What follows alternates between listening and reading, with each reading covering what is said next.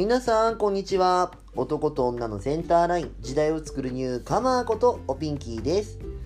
さあ今日も始まりましたおかまのオブスラジオ。皆さん今日はどんな一日をお過ごし？実はですね、昨日から私緩やかにダイエットを始めたの。とは言ってもいきなりガツンってやっちゃうと、まあまた持たなくなっちゃうので、継続できるようにまずは食事改善からかなと思って、炭水化物の摂取量をね少なくするとこから始めてみたのよ。まあいつもラーメンとチャーハンと餃子みたいな感じの生活だったのが、ラーメンだけにしてとか、まあ晩ご飯もね白飯食べたいなと思うんだけど、そこは我慢してスープだけにするとか、そんな感じから始めてみてるんだけど、まあせっかくやダイエットやるっていうことだからさ、まあね、中身はだいぶいいお釜になってると思うから、あと外見大事じゃないと思ったので、見た目も中身もいいお釜になっていくわよ。さあ早速本日もこのコーナーからいってみましょう。今日のいちにちいちブス。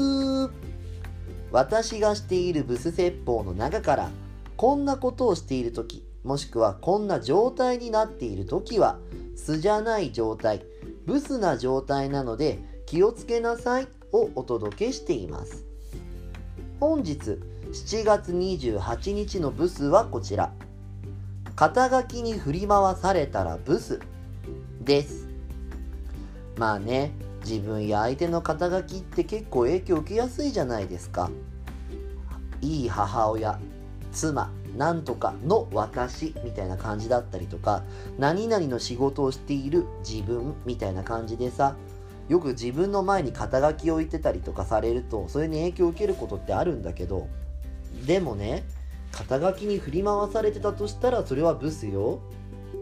じゃあなんで肩書きに振り回されるのかっていうと、それは自分の中に無力感があるからなのよ。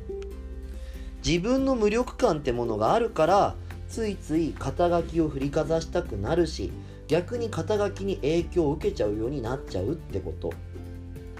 何をしているかっていうのが大事なわけじゃないの。その何をしている自分っていう存在がちゃんと主張されてるかどうかってところが大切だなって私は思うわよ。精進なさい、ブス。というわけでしちがつにじゅうはちにちのブスでした。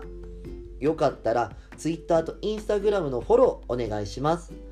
アットマークひらがなでおピンキー、アットマークひらがなでおピンキーで検索してみてね。おかまのオブスラジオ、今日はこの辺で。また明日お会いしましょう。ここまでのお相手はおピンキーでした。またねー。おつぴん。